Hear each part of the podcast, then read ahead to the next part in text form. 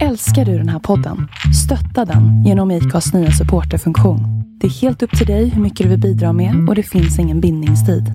Klicka på länken i poddbeskrivningen för att visa din uppskattning och stötta podden.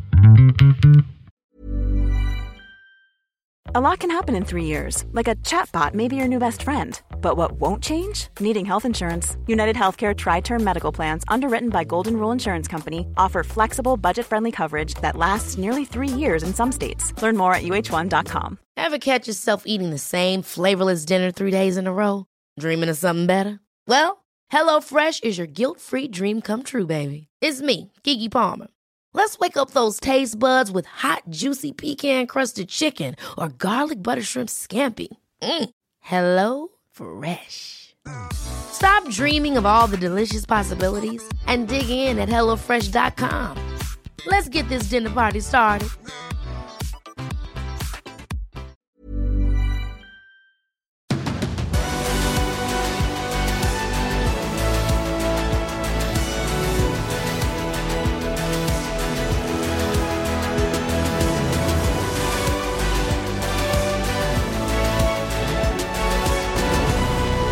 Hej, välkommen till MotoGP-podden nummer 152 med mig Tobias Lajon och med Andreas Mårtensson.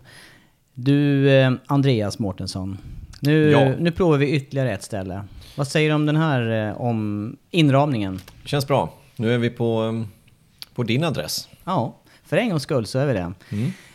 Sommaren har kommit också. Det känns riktigt lyxigt och det närmar sig också sommaruppehåll. Det tycker jag känns skönt i det här läget. Det närmar sig semester. Ja, det gör det. Mm.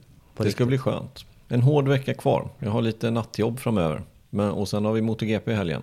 Sen är det semester. Och MotoGP då för dig tajmat med nattjobb och för mig kombinerat med någon slags midsommarfirande tänker jag. Ja, yes, midsommar var det också ja. Ja, det är det. Det brukar ju sammanfalla med Assen som är nästa race. Ja, exakt. Yngre dagar var det med nöje. Då var det faktiskt det var lite besök på Assen som åskådare för min del. Och jag var där 4 år i rad och körde EM i 250 som gick samma helg. Då när det var den här TT Week. Racet var ju på lördagen. Och vi körde precis där i krokarna. Direkt efter MotoGP-racet och körde 250 EM. Så att det var spännande.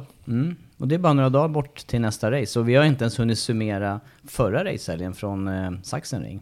Nej, det har vi inte. Det lär vi behöva göra nu i det här avsnittet. Eller vad säger du? Ska vi köra plus och minus som vanligt med det? Jag tycker plus och minus blir bra. Och sen eftersom det är nummer 152, du hade ju faktiskt ett förslag på startnummer 152. Stod lite stilla för mig här när vi snackade inför podden. Men nummer 52 menar du? Förlåt, 52. Annars är vi någonstans i Nordamerika och där brukar man ha både 3 och 4 siffror. Ja, exakt. Nej, men 52 där tänker jag på en speciell. Så startnummer, plus och minus, teknik och Assen. Det får bli samtalsämnena idag.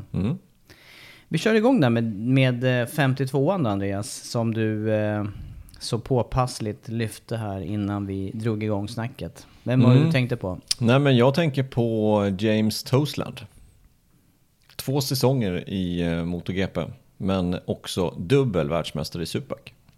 Och där blev vi båda lite förvånade när vi kollade upp honom kring hans tidigare meriter. För jag hade nog gissat på en Supersport-titel också. För nog kom han ifrån Supersport 600 innan Superbike-VM. Det gjorde han. 2 säsonger, 98-99 i Supersport. Och när jag får upp en bild så får jag alltid upp. Och med Toseland så är det just med Ten Kate Honda.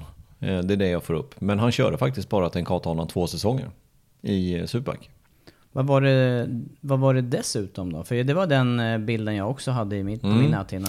Ja, men 2 säsonger i Supersport och sen 5 säsonger i Ducati. Där han tog en titel och en 3:e plats. Och du nämnde där precis innan vi började. Var det den här fila Ducati? Kan det ha varit så? Jag tror att det var det. I alla fall den som poppar upp i mitt huvud då. Snygg design på den. Jättesnygg. Jag hade den framför mig när jag skulle göra en design på min 250 en gång. Det blev inte lika snyggt, men den blev röd och blå och lite vit eller vad det var. Ja. Det är inte så lätt att göra motorcykeldesign apropå det där. Det finns de som kan det, de är duktiga på det. Men sen gick det till Ten Kate och så blev det en 2:a plats första året. Då var det Bailey som vann 2004 och 2006. Och sen blev det då titel med Ten Kate 2007. Mm. Mm. Och Ten Kate då, för den som inte känner till, det är ju en trim... från början var det en trimmarfirma, har jag för mig. Det är i alla fall två bröder där som har drivit team länge i både Supersport och Superbike-VM. Mm. Som har haft bra backning också utav Honda just. Ett nederländskt team som alltid har kört Honda.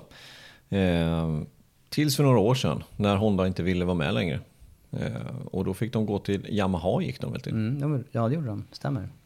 Lite förvånande. Ja, det var väldigt förvånande. Med tanke på, ja, för de var ju ofta vassare än fabriksteamen. Ja, men visst har de också en vanlig MC-shop, alltså en affär när de säljer hojar. Ja, så är det. Så att, det är det jag förknippar Toseland med. Men sen tänker jag att han har ju såklart tidigare, som de flesta britter, en inhemsk karriär också från brittiska Superbike i ryggen.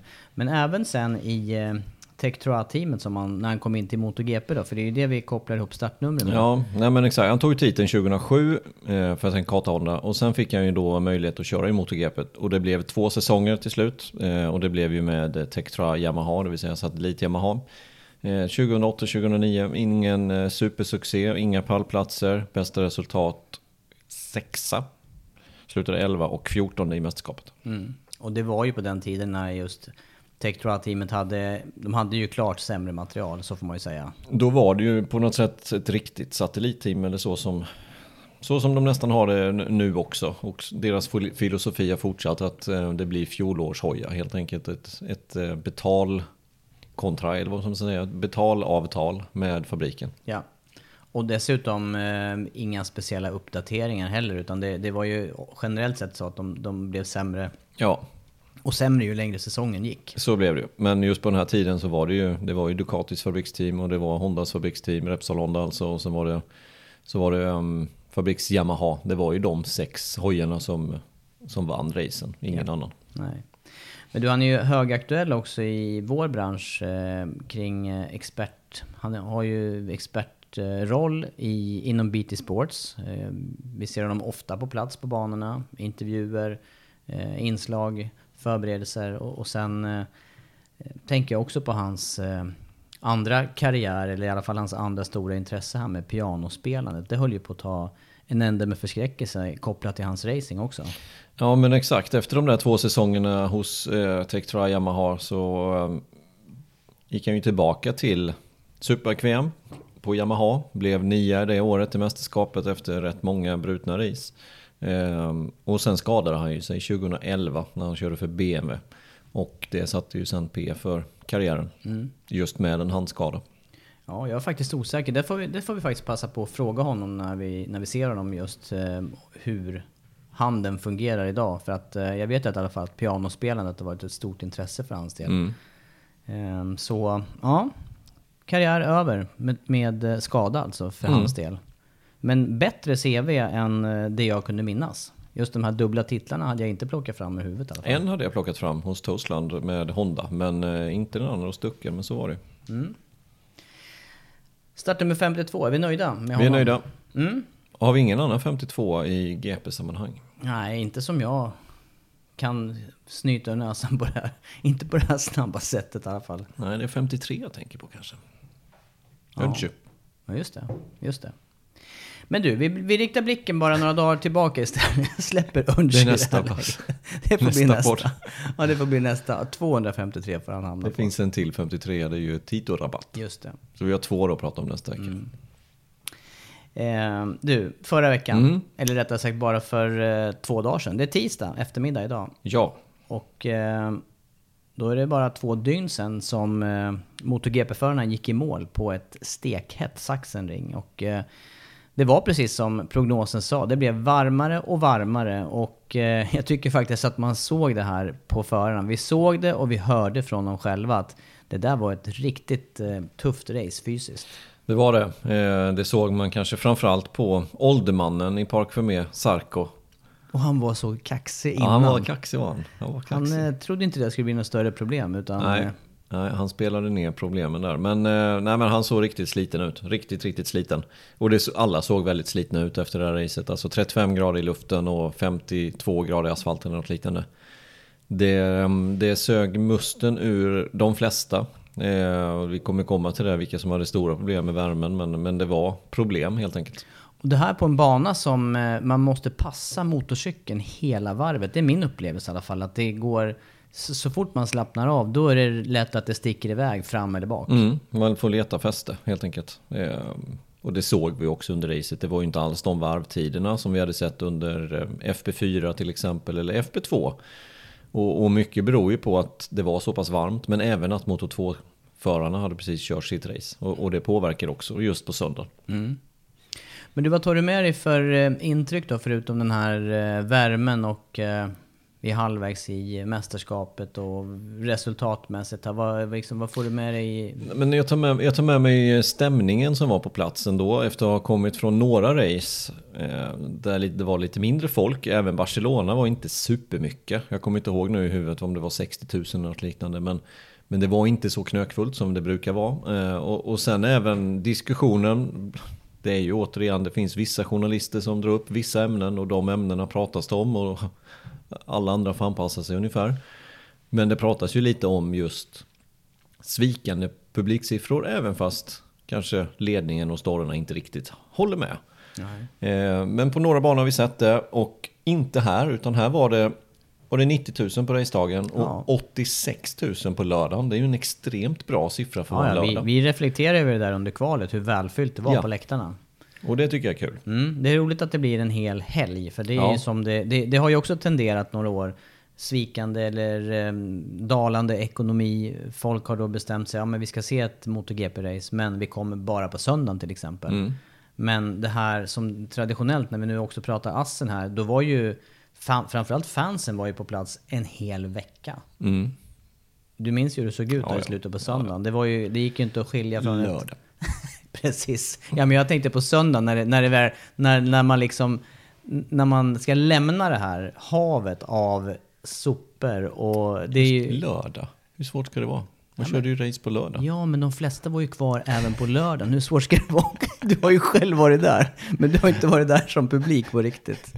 De var ju kvar även lördagen, och sen så drog ju folk på under hela söndagen, var det ju liksom upppackning och leftovers på den där fälten. Ja, det brukade vara så redan när vi körde... Nu blir handgemängar i köket istället. Vårat race där i 2.50 på lördagen efter MotoGP-racet. Då hade mesta folket hade ju... Ja, hälften var väl kvar kanske, men hälften hade ju dragit från de här kullarna, slänterna. Mm. Speciellt ut i strubben och den raksträckan som går bortåt där. Och sen alla stora campingplatser de här runt omkring hela arenan, liksom in mot stan. Det var ju där, för jag var ofta där och bodde i stan, och då drog man sig liksom mellan banan och stan, och det var ju, det såg ut som kriget överallt, på riktigt. Nej, det var tidigt det. Då var ju folk, då tog man sin semestervecka, första semesterveckan, och så en total blackout i Assen. Mm. Ungefär så. Och fira midsommar. De som var från Sverige. Det bästa med Assen på midsommar är ju att det finns ju en potatisodling precis i närheten. Där man kan, om man vill, så kan man kanske låna lite potatis där till midsommar. Har det hänt? Om man inte hittar färsk potatis någon annanstans. Då hittar man det där, tror jag. Osköljd då, antar jag. Ja, precis. Man får leta efter den själv, under jorden. Men har man sånt? Det visste inte jag. Självplock på potatis. Precis som man har på jordgubbar här. Nej, man kan fråga först. Ja, det är bra. Nej, men ni hör, det finns ju massor med historier om Assen. Men vi är inte där ännu, utan vi är på Sachsenring. Och det är också en sån där, också traditionellt ett sånt här totalevenemang med konserter och med, det är uppbyggnad redan ifrån onsdag, torsdag där också. Ja, och folk kommer redan tidigt. Och inne i stan är det ju, eller stan, byn, Hohenstein-Ernsthall som byn heter, som ligger precis i närheten. Den är ju, det är ju fullt med folk överallt, och det är ju festivalstämning. Ja, det är det. Så att det är verkligen ett ställe att besöka om man tycker om den typen av stämning på MotoGP-racen. Ja, absolut. Och det såg vi här nu under helgen. Så att just det här kan man ju inte tala om svikande publikunderlag, utan här tycker jag liksom, det kändes ungefär som tidigare. Mm, ja, det gjorde det. Sen kan det bero lite på att Bruno är borta på kalendern. Bruno som inte ligger jättelångt från Sachsenring. 20 mil kanske, 30, något liknande. Så att det kan också påverka publiksiffran. Mm. Men de har ju haft sån tur genom åren här att de har ju legat då just i samband med innan sommaruppehållet och sen då tillbaka efter sommaruppehållet. Så jag tror ju att det är vissa, det är samma kundgrupp eller samma publikgrupp som har sökt sig till de här två racen. Ja, och där har det ju varit lite kritik mot att Red Bull Ring har reagerat precis efter Bruno de åren de har kört. För där är också bara 20 mil mellan de två banorna. Som också tar publik på det sättet. Ja. Ja. Nej, men hur som helst. Jag fick också den känslan att den här publikstödet, och det såg vi framförallt i Moto2 tycker jag, kring Marcel Schötter som var på väg att göra något riktigt stort. Ja, vad synd att han inte tog pallplats. Alltså. Ja, det var det. Riktigt, riktigt synd. Men han gav bort den själv för han bromsade på sig. Mm. På den sista varvet. Så att, nej, men det var lite synd.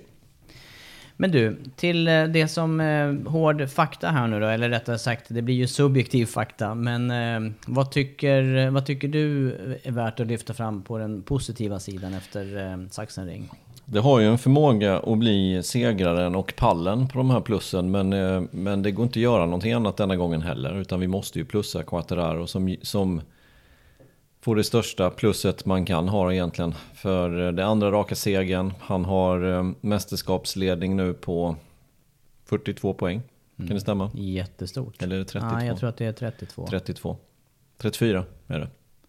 34. 172 minus 138, det blir 34. Så 34 poängs mästerskapsledning. Och på söndagar ser han helt ostoppbar ut. Mm. Det fanns ingenting i söndags heller som var i närheten. Det var Bagnaia, men gissa på att vi kommer komma till honom. Mm. Men du, det är också det man ser på Quartararo här när så fort racet sätter igång. Han är nästan till felfri under de här 12 milen eller 11,5 vad det handlar om. 30 varv var det nu. Och det är ju på en bana där det verkligen går att göra mycket misstag. Men det är på något vis det är ingen spricka i hans fasad när det kommer till racingen. Nej, det är inte det. Och det var ju ganska tuff inledning där. De låg ju i princip jämsides in i första sväng, Bagnaia och Quartararo. Då hade ju ändå Bagnaia pole. Ja, det gjorde de. De låg, och han drog sista strået där. Sen blev han ju faktiskt omkörd ut på andra varvet var det ju. Ut på första flygande varvet blev han omkörd, men direkt högg han tillbaka som en kobra som bara Och göra det på första varvet, det är alltså fjärde högerkurvan, ska du komma ihåg. Bara en sån sak. Så tvekar han inte och tar den där lilla luckan som fanns, och det får ju att, ja, det blev ju till följd att Bagnaia var tvungen att resa upp där. Mm. Och jag tyckte han var hård där, och jag tycker man såg det när man fick åka med hans axelkamera, då ser man ju exakt vilken lucka det är, i och med att vi själva har befunnit oss och vi vet ungefär avståndsbedömningen där. Och det är en hård omkörning, men det fanns utrymme. Det var ingen ful omkörning, det fanns utrymme. Men att göra det på andra varvet med den här lilla nedförsbacken som är, det är lite risker i att göra det. Så omgående i racet med full tank. Men han gör det, han tvekar inte, för han vet att han måste dra nytta av att han valde medium.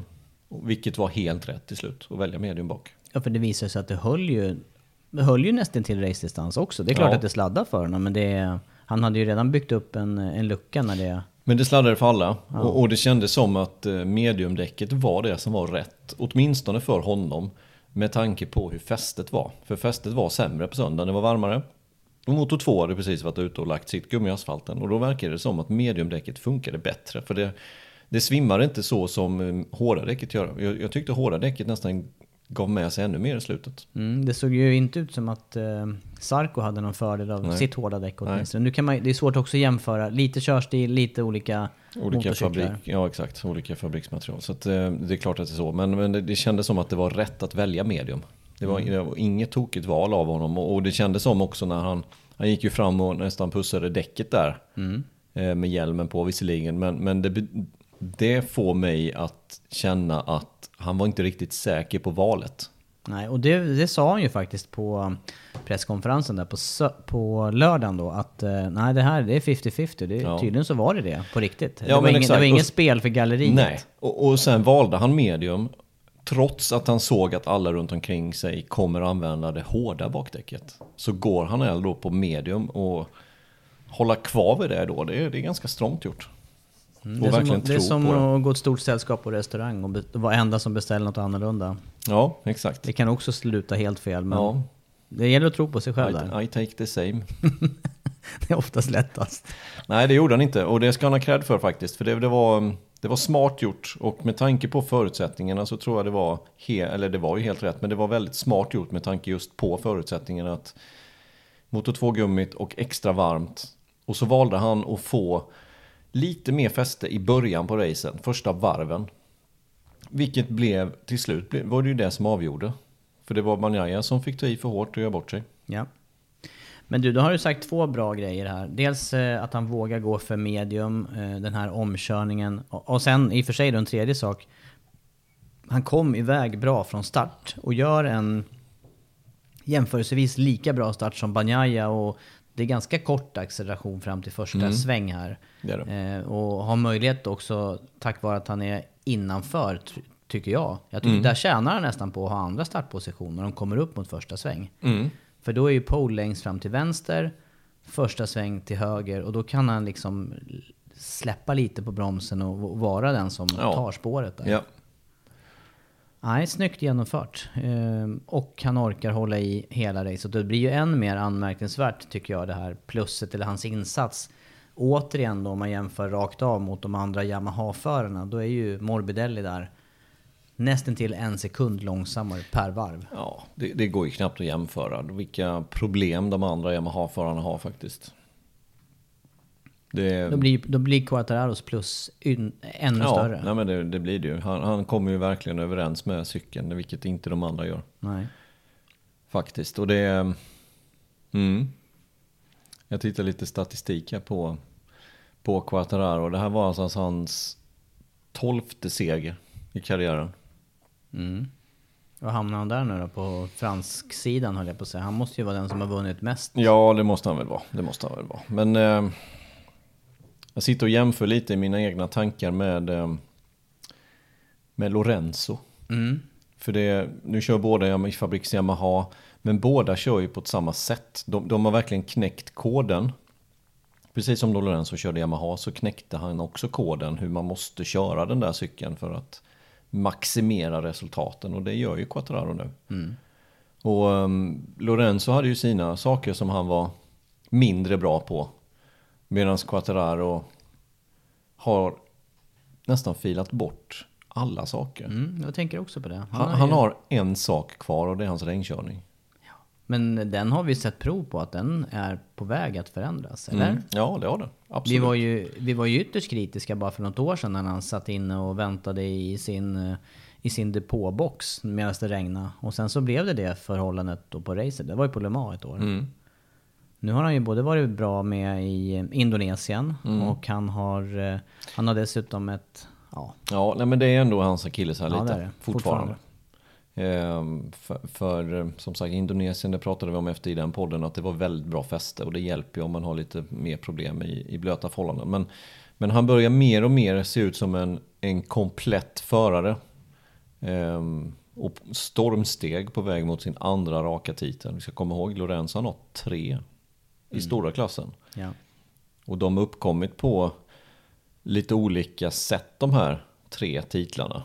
Och Quartararos titlar har ju verkligen uppkommit på fart, eller den titeln han har. Ja. Han fightas ju nu med. Det är klart, vi får räkna bort att Marcus inte har varit kurant under den här tiden, men alla andra slår han ju.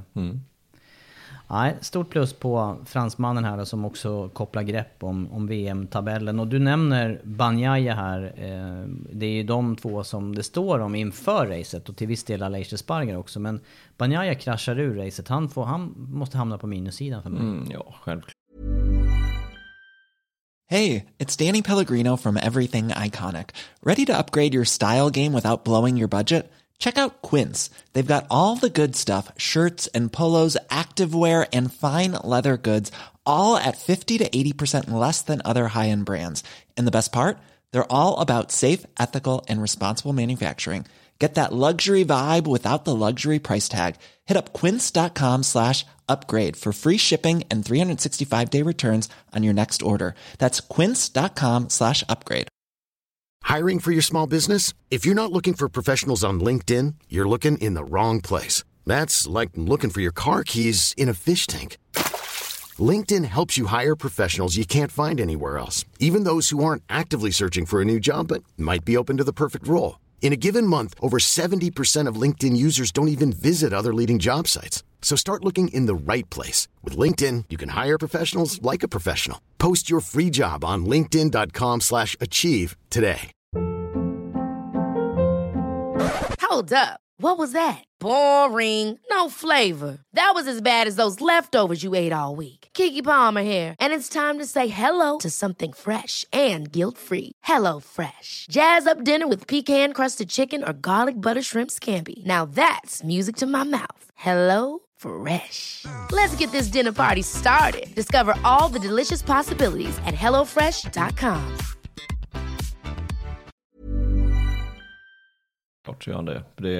Han hade ju jättebra speed hela helgen, men återigen så gör han ett misstag, och denna gången var det det var svårt att förklara det när vi såg det. Vi såg ju vad som hände, men han själv kunde knappt förklara det heller, och det är inget bra tecken. Det är ett väldigt dåligt tecken, för det är ganska, så här i efterhand är det ganska givet vad som hände, och det var att det fanns inte grepp nog, för greppet var sämre på söndagen än på lördagen. Och sen tycker jag, när man läser hans debrief där, vad han sa efter racet, så är det är mycket jämförelser med hur det kändes på FP4. Och det har vi hört många gånger, vi har hört det många gånger att förare jämför, men det är helt irrelevant vad som hände dagen innan, för det var helt andra förutsättningar. Det var svalare, inte många grader, men svalare. Och Moto2 hade inte varit ute och kört. Och på något sätt så har ju Quartararo förmågan att ta hänsyn till det i sin körning. Men Bagnaia verkar inte kunna det. Han verkar inte ha känt att det var sämre fäste, de här varven han körde. Och sen gick han omkull. Mm. Och det var ett skumt släpp också. Jo, men säger, som du säger, det där kan han ju inte ha... Han kan inte ha tagit hänsyn till det. Eller inte, för den kanade ju bara iväg. Exakt. Min känsla var att det här var innan han hade börjat... Han hade börjat lägga på lite grann. Och så bara kommer det runt. Och då hade han på något sätt inte tagit hänsyn till att fästet var sämre.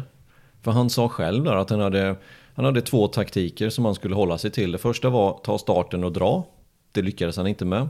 För Quartararo högg tillbaka direkt. Nästa plan var att lägga sig 1,5 sekund bakom och ligga där till slutet av racen. Och sen som med sitt hårda bakdäck jämfört med medium för Quartararo gå upp och ta det här. Mm. Och så sa han själv, tiderna var ingenting, sa han. Men... det är inte säkert att han hade kommit ner på samma tid som han körde på FP4. Som sagt, det är nästan helt irrelevant. Och för det var helt andra förutsättningar. Ja, och det är ju det som är lite... det är det som är speciellt här med motorcykelracing igen. Det här misstaget, om vi nu får koppla det till någon slags bilracing, då är ju det här att han missar spåret lite grann och driftar ut lite grann. Det här är ju ingen krasch. Nej. Men... det blir stora följder för honom i det här. Och det är ju bara föraren som kan känna det här. Det går ju inte att stå vid sidan om och visa att kör så här fort nu. För så fort kan du köra. Det går inte. Nej. Du måste ha den känslan i cykeln och i huvudet. Ja. Vilken känsla du har och hur fort du kan köra. Men han verkar ha problem att ställa om och anpassa sig till de förutsättningarna som råder. Men min fundering också på det här är om varnar inte däcket i det här. Här såg det inte ut som att han fick egentligen någon varning innan det bara släppte. Nej, men det var 35 grader varmt och över 50 asfalten. När det blir så där, ja, vi brukar kalla det grisigt. Mm. Både för att det är greasy och för att det är just grisigt. Det är ungefär så vi brukar kalla det när det är liksom gummiasfalten och däcken... ja, flyter nästan ovanpå på något sätt. Det blir liksom halt fast det inte är halt. Då är sådana här släpp möjliga. Det hade inte hänt. Ett sådant här släpp händer oftast inte när det är 20 grader ute. Nej, och det är ju nästan till att jämföra med ett regnsläpp det här. Mm, det är det. Att det bara ger sig. Och det sa ju alla också efter racet att det var väldigt halt inledningsvis. Och det har ju med just Moto 2-gummit. Och sen så kör MotoGP-cyklarna en 5, 7, 8, 10 varv och lägger ner sitt Michelin-gummi. Och då blir det ett helt annat fäste. Så att det är inte konstigt att det var sämre fäste inledningsvis med tanke på temperaturen. Och den temperaturen som råder, desto mer gummi går in i asfalten också. Mm. Ja. Men det här måste man anpassa sig till. Det här är ju ingen nyhet för förarna att fästet blir annorlunda med Moto2-gummit i. Nej, och där har han fortfarande att lära eller på något vis ta hänsyn till. Ja, det är han som kraschar mest utav dem. Det är ju det. Och han är ju blixtsnabb. Och var ju det hela helgen. Och det som var förvånande den här helgen för mig, det var att han var snabb redan på tredje flygande varvet. Bastianini som han körde om såg ut som en rookie i sammanhanget. På tredje varvet eller något sånt där FP1. Ja, det var på fredagen där, stämmer. Så att han hittade verkligen farten direkt. Någonting som Bagnaia har haft problem med. Men han gjorde det. Han hittade farten under kvalet. Men sen så när han sätts under press så gör han misstag. Och det är inte första gången. Nej. Det är mer regel än undantag än att han gör misstag. Just när det inte får ske. Och när det gäller som mest. Och han var 66 poäng efter Quartararo innan det här racet. Nu har han ju alltså då 66 plus 25. 91 ja. 172 poäng för Quartararo. 81 för Bagnaia. Ja, det är ju i princip kört för titeln. Ja, det är det. Ja. Alltså, ingenting är kört förrän det är kört. Men jag skulle säga att han kanske kan komma i fatt 5 gånger av 100 möjliga mästerskap. Mm, ja. Det är i princip kört. Då är det minus för Bagnaia. Ja, han måste förbättra sig helt enkelt. Det duger inte att ha så här många nollor. Senaste nollan i Barcelona var han själv inte skyldig, men det tar ut sig med det som han gjorde i Qatar när han kraschade ut och drog med sig Martin. 2 nollor på det. Och sen nu då en självförvållad nolla. Och sen även i Le Mans självförvållad nolla när han blev stressad av Bastianini när han gick förbi. Ja, mycket poäng. Och alla tillfällen har han ju haft definitivt poäng. Alltså han slängde bort minst 16, 20, ibland 25 poäng här på de här racen. Yep. Ja, där får Bagnaia jobba med och fundera hur han ska kunna handskas bättre med detta. Men tillbaka till plussidan då, Andreas. Om vi håller oss kvar på Ducati-sidan. Det finns ju faktiskt flera Ducati-förare som man kan lyfta upp på plussidan i det här racet. Ska vi lyfta alla tre eller? Jag tycker vi kan göra det som en... För jag tänker just på 3 stycken. Ja, jag tycker vi lyfter de 3 som slutade bäst till. Jag tycker Sarko gjorde ett riktigt bra race. Senaste 4 racen för Sarko. 5, 4, 3, 2. Skulle bli seger i Assen, kanske. Men han gör ju ett riktigt fint race. Han sätter ju ändå press på Quartararo även fast han är några sekunder bakom. Så att, mycket bra race. 3 mästerskapet nu. Mm. Ja, jättestarkt. Och jag hade ännu lite högre förhoppningar inför racet eftersom han var det här hårda däcket. Jag tänkte att det här kanske spelar honom i händerna, vilket det inte gjorde i Barcelona. Men som du säger, han kommer ett steg närmare per helg här, den här första segern. För det saknar han ju också. Jag skulle också lite spänd på att se hur hans... om han lyckas knyta ihop säcken och ta sin första seger. Det är jag lite spänd på att se om hans karriär kan lyftas lite till i sammanhanget. Mm. Sen är det också spännande med tanke på hur bra han kör att han inte är mer i ropet för en eventuell fabriksstyrning. Mm. För de är ju inte närmare de andra förarna i totalen. Alltså nu när du säger det, jag har funderat lite på det där. Alltså vi har ju pratat mycket om det i både sändning och i podden. Varför inte lyfta upp Sarko ett år i fabriksteamet? 1-årskontrakt, ja. Och sätta de andra 2 hos Pramac. Martin och Bastianini. Mm. Här slåss ni. Ja. Det kanske är mer lika villkor. För det är inte riktigt samma villkor för Bastianini och Martin. Vi har ju varit inne på det också. Mm. Bastianini på gamla hojen, Martin på den helt nya hojen. Bastianini har vunnit 3 race. Beror det på att han kör jättebra eller beror det på att förra årets cykel var bättre inledningsvis på den här säsongen? Så lutar jag ju mot. Mm. Som ni som har följt på det kanske har förstått. Just det. Så att det är inte riktigt lika villkor. Varför inte lyfta upp Sarko ett år? Och han har ju erfarenhet, han är äldre, han har VM-titlar sedan tidigare, han har kört flera fabrikat på ganska kort tid. Mm. Kanske kan vara lite så utjämnande också. Lång och trogen tjänst. Ja, exakt. Och så får han ett år så visa om man kan göra någonting på det. Och de andra får stå på tillväxt ytterligare en säsong. Alla är ju ändå under kontrakt med Ducati. Ja, är de det? Jag trodde ju det. Ja, jag är inte säker på att de är det faktiskt. Att Sarko kanske inte är det? Jo, nej, Sarko är inte det heller. Han har inte skrivit på någonting. Men jag tror inte de andra två är riktigt under kontrakt heller. Nej, kanske är så. Men det ryktas ju ingenstans annars för någon av dem. Nej, det känns ju inte som att, det känns ju som att alla de här tre namnen som du nämner i alla fall är keepers, eller vad säger man när man ska behålla? Absolut, absolut. Nu när de blir av med Miller. Exakt. Men kanske ett nytt tvåårskontrakt för Sarko, 1 år i fabriksteamet och sen så redan klar på förhand att de får ta klivet ner igen till Pramac. Ja, så får han göra det som är regerande världsmästare. Nej. Ja, nej, men alltså det hade ju varit... Ja, en chans. Ja. För hans del. För som det är nu... Alltså jag tror ju inte att det kommer bli så. Jag säger bara en alternativ lösning. Upp med Sarko och låter de andra två slåss om fabriksplatsen under nästkommande säsong. Lyfter man upp en av dem nu, den andra kommer ju bli sned. Ja. Och risk för att den andra lämnar Ducati. Kan det också vara. Efter åtminstone nästa säsong. För det var vi inne på under sändningen här att med Bagnaia redan klar och så kanske då Martin eller Bastianini också klar på 2 år. Det kommer ju inte öppnas en möjlighet för den som får nobben till nästkommande säsong, det vill säga då Bastianini eller Martin, den närmsta tiden hos Fabriks Ducati. Utan den föraren kommer ju bli kvar i Pramac i minst 2 säsonger. Ja. Och därefter så är det mycket möjligt att man förlänger med både Bagnaia och vem det nu blir. Så det kan vara en dead end för den som inte får ta klivet upp. In med Sarko där 1 år och låter dem slåss och sen... skjuter man på problemet 1 år helt enkelt. Spännande lösning.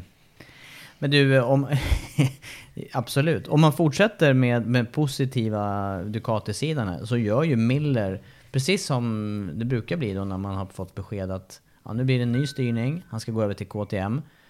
Nu blir det istället ett superrace. Han slutar 3:a och han gör det trots att han får en bestraffning här från FP4. Det gör han. Bra race. Jättebra race som Miller. Han gör vad han kan därifrån. Han får en lång penalty. Tar den på ett snyggt sätt även fast det är grus på banan. Det är bra. Han har några race kvar i Ducati Sverige. Så får vi hoppas att han tar med sig den här positiva känslan till KTM och kan hjälpa och lyfta dem ytterligare. Yep. Och sen så är det en förare till här som gör en bra racehelg. Luca Marini, även han på en GP22, slutar 5:a. Ja. Och det för mig får det, alltså dels Marini som trivs bra på Sachsenring, det vet vi.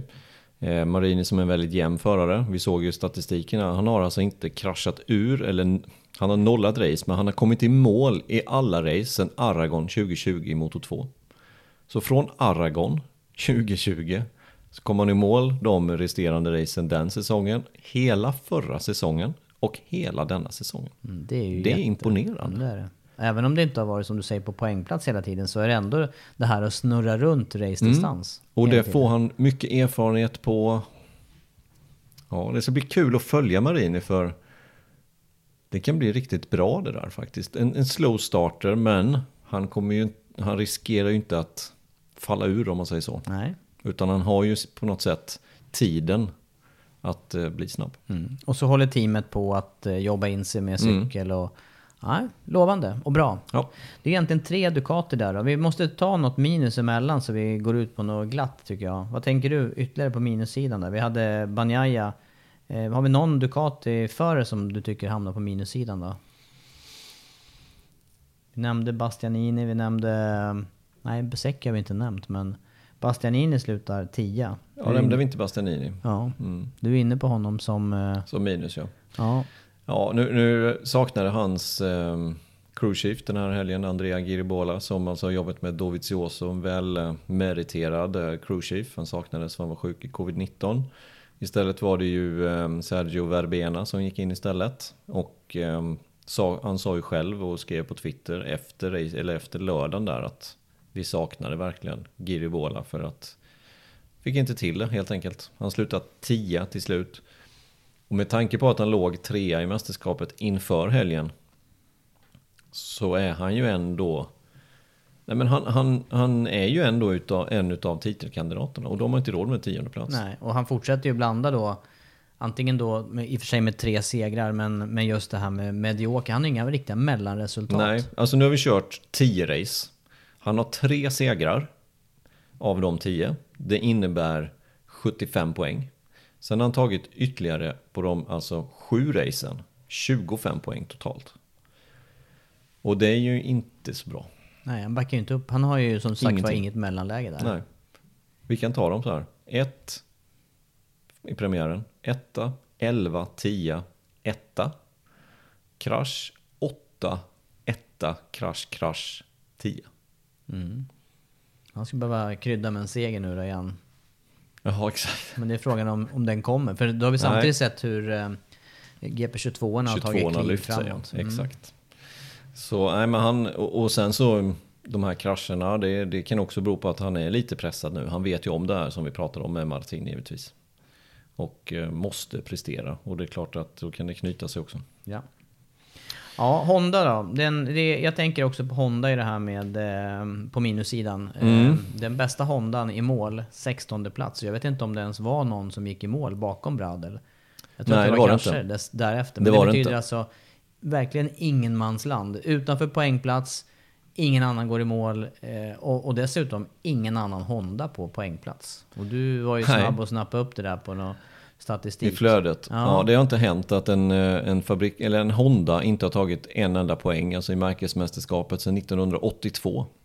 Det var senast och då var det ett race som Honda bojkottade. Ja, det hade jag också uppfattat i efterhand här. Att det var så. Men Brader blir alltså den som är näst sist är Remy Gardner. Han blir 15:e, tar 1 poäng. Han är 30,8 sekunder efter. Bradel i sitt hemmarace på Sachsenring, ett race som han var väldigt nära på att vinna för 10-talet år sedan, inte riktigt. Han blev 52 sekunder efter, det vill säga 22 sekunder efter den som är näst sist. Och efter racet var ju Bradel väldigt kritisk. Han var ju nästan både arg och ledsen på Honda. Att det här fungerar inte, det här duger inte. Han hade ju nästan brännskador på kroppen för att hojen alstrade så mycket värme upp till honom så att säga. Han sa det här funkar inte, det funkar inte att köra, det duger helt enkelt inte. Och de andra 3 bryter. Mm. Alex Marquez med tekniska problem, Nakagami med krasch, Pol Espargaró och även han med tekniska problem, var det inte så? Jag tror det var just värmen som petade av Pol Espargaró och att han svängde in helt enkelt, för det gick inte. Han höll på att få brännskador. Så att det här är inte bra och de lovande signalerna som vi såg inför säsongen med Pol Espargarós pallplats, han ledde premiärracet i Qatar, Hondan såg ut att vara bättre, helt nydesignad. Marquez gjorde hyfsade resultat ändå. Austin tänker på till exempel, han kom iväg sist och gjorde bra resultat, men den duger ju fortfarande inte. Den är ju långt ifrån konkurrenskraftig och de har problem, framförallt utan Marquez i salen. Mm. Och till och med till viss del med Marquez i salen. Så får vi se då hur det tar sig när han kommer tillbaka. Men jag tänker den här säsongen är nästan... Den är körd. Den är körd för Honda. Ligger de inte dessutom sist i konstruktörsmästerskapet? Kan säkert vara så. Ja. Och då ska vi tillägga då en Yamaha som bara är en förare som levererar. KTM som... har problem. Ja, ger stora problem. Mm. Och Honda är alltså efter dem. Så att, ja. Inte bra. Nej, men du, avslutningsvis på den här plus och minus. Vi har ju faktiskt rundat Aleix Espargaró. Han slutar 4, gör ett okej resultat. Inte så lysande som de andra. Men på plussidan, Viñales var ju på väg att göra en riktigt bra racehelg. Sen så slutar det med förskräckelse när hans ride height device säckar ihop och han får bryta. Men det var just i kamp om pallplats. Han såg ju faktiskt ut och var på väg att ta Aleix Espargaró där ett tag. Han såg vass ut, tycker jag. Medium bakdäck också på han. Vilket får mig att säga att det där medium bak var nog inte helt fel. Greppmässigt. Funkar nog bättre. Men jag tänker också, det som hänger kvar hos mig, det är ditt uttalande där. I direktsändning i och för sig, men du tyckte att det var dags att slänga de här tekniska hjälpmedlen i soptunnan nu. Ja, nej men... Jag har ju tyckt innan också, men nu tycker jag det blev helt uppenbart. Det är klart att saker och ting kan gå sönder på hojar och det kan vara tekniska problem, men de här tillför ingenting. Jag tycker inte det tillför någonting, de här sänkningsanordningarna, varken fram eller bak. Fram om man bannar till nästa säsong. bak fortfarande tillåtet, men här höll ju på att göra så att Viñales står på öronen så det bara skrik om det i kurva 8 och sen får han bryta racet.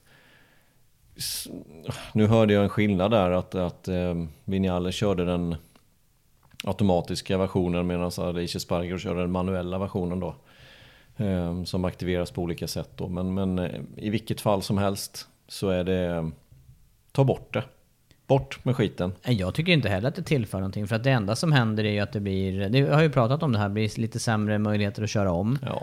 Fler saker som kan gå sönder och dessutom så ökar ju hastigheten. Ja, det går ju fortare. Ja. Det går ju fortare in i nästa sväng. Japp. Och sen med tanke på aerodynamiken så att banorna blir ju också, de blir för små helt enkelt, eller för trånga eller för farliga. Det går ju redan för fort. Det här utökar ju hastigheten givetvis. Bort med aerodynamik. Bort med sänkningsanordningar. Bort bara. Jag tror faktiskt på det också. Bra, då har vi sagt det. När det gäller tekniken där. Tillbaka till stenåldern. Du som annars brukar vara teknikförespråkare. Ja, just det. Exakt. Tillbaka till basic. Stel bakaxel. Ja. Go-kart. Eller speedway. Du, det väntar en racehelg. Bara... Ja. Ja, fredag. Det är 3 dagar bort ungefär. Så drar igång passen. Vad ser du fram emot inför 11:e deltävlingen då? Sista innan sommaruppehållet. Jag hoppas vi får se ett jämnt race som vi fick se för några år sedan när det var 100 omkörningar i topp 10 eller något liknande. Förra året så var det radfyrare på pallen. Det var Quartararo som vann. Det var Viñales som var tvåa. De startade tvärtom. Viñales hade pod, Quartararo tvåa. Och det var Johan Mir på en 3:e plats. Jag tror Yamaha blir ruskigt starka med en förare, och det är Quartararo givetvis. Jag tror han kommer bli den att stoppa. Det är en sån bansträckning som de andra kommer få det tufft med, tror jag. Förutom han. Mm. Sen tror jag faktiskt att Aleix Espargaró kommer vara med igen. Men kanske inte då på Quartararo. Nej, men strax större. Men det är alltid trevligt att komma till Assen, tycker jag. Det är alltid en trevlig bana att titta på. Mm. Och det kan ju också bli en bra värdemätare när det gäller publiksiffror här, för det är också en lång tradition som sagt var av att publiken är på plats under en lång helg. Kanske vi kan se lite mer av den trenden när det gäller publiktillströmning. Mm. Ett race väl värt att besöka brukar det vara i alla fall. Just med tanke på det du säger här. Nej, nu måste vi stänga butiken för idag. Ja. Vi måste vidare. Vi gör det, så får sommaren fortsätta. Mm. Vi ses på midsommarafton. Jag hoppas att alla är med oss 9:45 och 14:00 drar FP2 igång. Då får ni ta sillen till V-Sport Motor och via Play. Titta på FP2. Bra, tack för idag.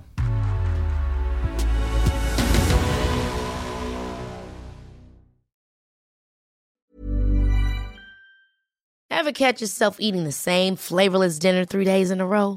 Dreaming of something better? Well, HelloFresh is your guilt-free dream come true, baby. It's me, Keke Palmer. Let's wake up those taste buds with hot, juicy pecan-crusted chicken or garlic butter shrimp scampi. Mm. Hello Fresh. Stop dreaming of all the delicious possibilities and dig in at HelloFresh.com. Let's get this dinner party started.